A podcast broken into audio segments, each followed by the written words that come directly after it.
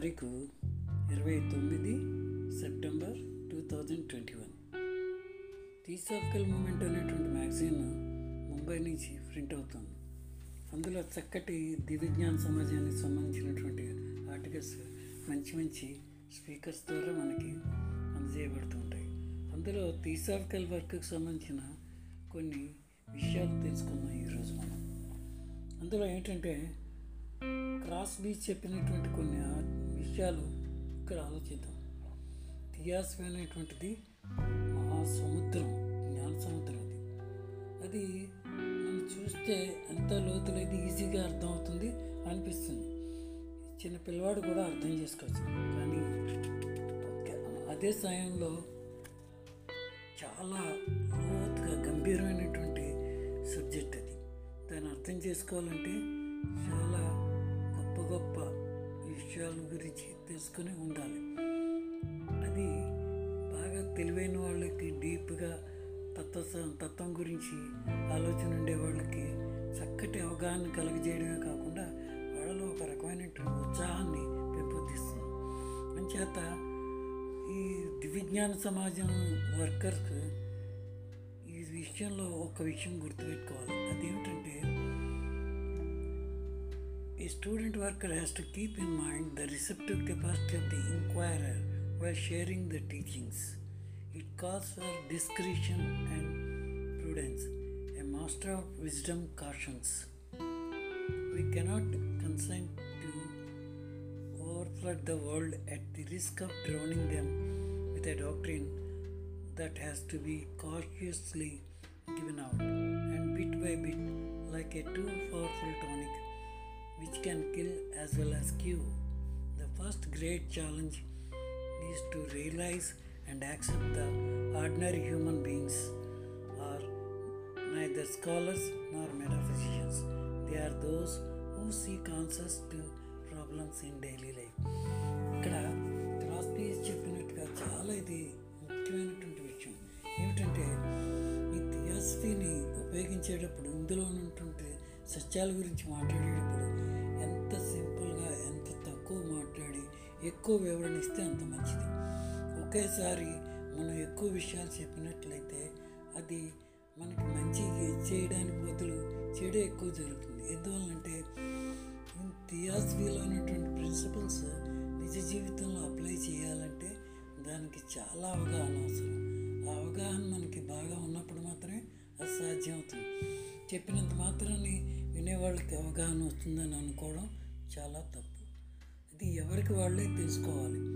Self perception is very very important ఎందుకంటే ఒక విషయం చర్చించేటప్పుడు మనం వింటాం. ఆ విన్నప్పుడు మాటల యొక్క అర్థాన్ని మనం గ్రహిస్తాం. ఆ అర్థాన్ని క్లుప్తంగా అర్థం చేసుకుని మనం అనుకుంటాం.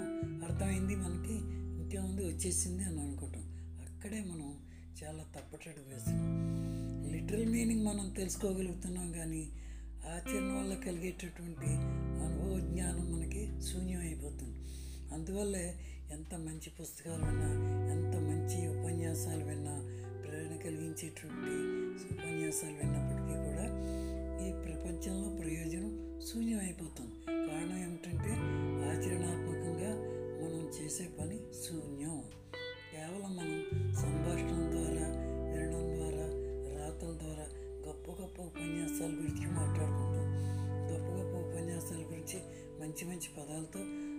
సుమధురంగా చర్చించుకుంటాం కానీ ఆచరణలోకి వచ్చేసరికి అది శూన్యం. మనం ఏమిటి? మనం ఎందుకు ఈ విషయంలో సత్ఫలితాన్ని పొందలేకపోతున్నాం పొందలేకపోతున్నామని మనకు మనమే ఆత్మవిమర్శ చేసుకోవాలి. ఇంకా క్రాస్బీ ఏం చెప్తారంటే the need of the hour is an emphasis on ethics because the crisis of character has set in due to the erosion of morality.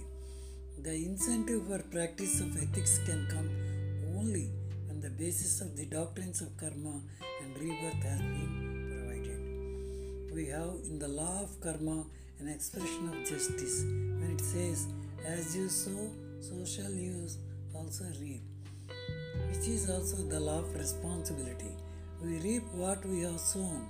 Since we do not act in isolation but are connected on the inner planes of our being, we are constantly affecting each other and are responsible for individual and collective happiness and suffering. It will save us and others a lot of headache, heartache once we accept the responsibility and turn to karma and the God within for help. An outside God or an outside devil, an outside law, an outside atonement for sins, or external fates of the nature of tamas or ignorance.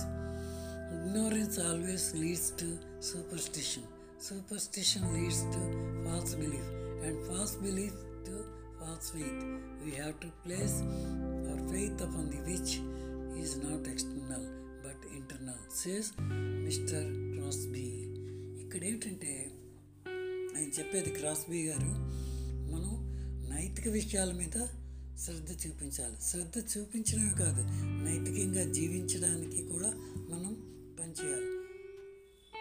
Incentive for practice of ethics can come only when the basis of doctrines of karma and expression of justice and says as you so shall you also reap ఇక్కడ ఏంటంటే మనం చేసే ప్రతి పనికి ఫలితం మనమే అనుభవిస్తాం. కాబట్టి మనం కర్మ గురించి బాగా తెలుసుకోవాలి. కర్మ అంటే ఏదో విధి ఉంది.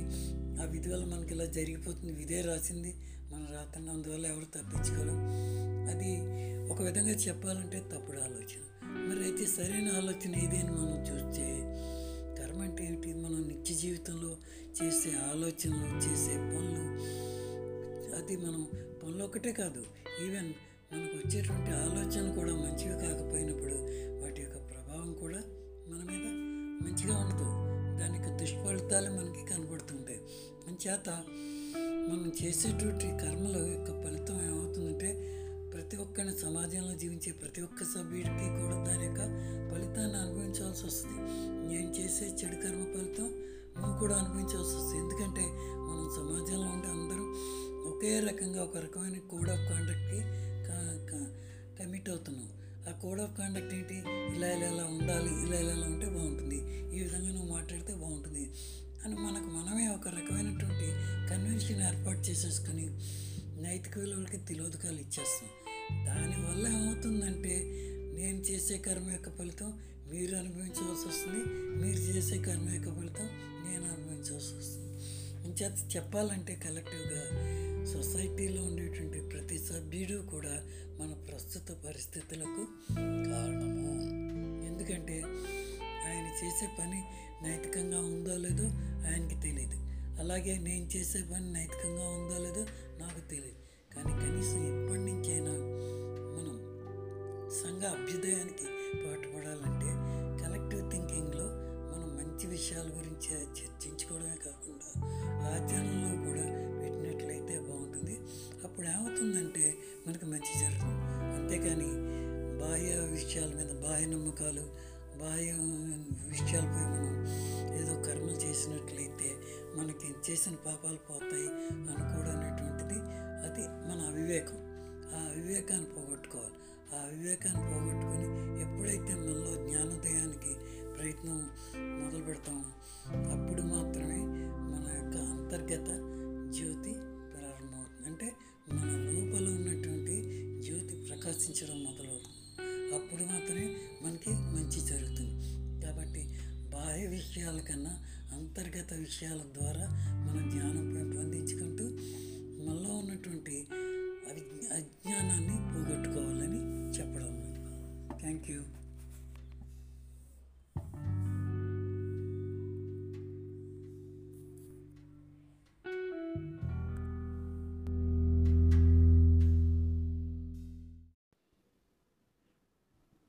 థియోసాఫికల్ వర్క్ గురించి మనం మాట్లాడుకుందాం humanity since sorrows suffers and dies a thousand deaths because of what just ignorance rice Mr Crosby misery is an inseparable part of human existence, in spite of the efforts of uh, individuals and organizations to better the human conditions by working to provide basic necessities of life and by fighting injustice, corruption, and inequalities.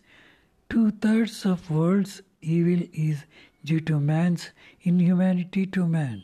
The real source of evil is the reasoning of man who disassociates himself from nature. Now, let me translate the same thing into Telugu to test my voice. మానవత్వం అనే దాన్ని చూసినట్లయితే మనకి ఆ మానవత్వంలో కరుణ అనేటువంటిది miss అయిపోతుంది.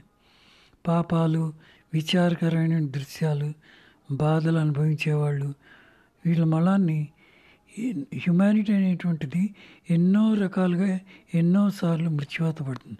అంటే మానవత్వాన్ని చంపేయబడు చంపేటట్లు పరిస్థితులు ఏర్పడుతున్నాయి.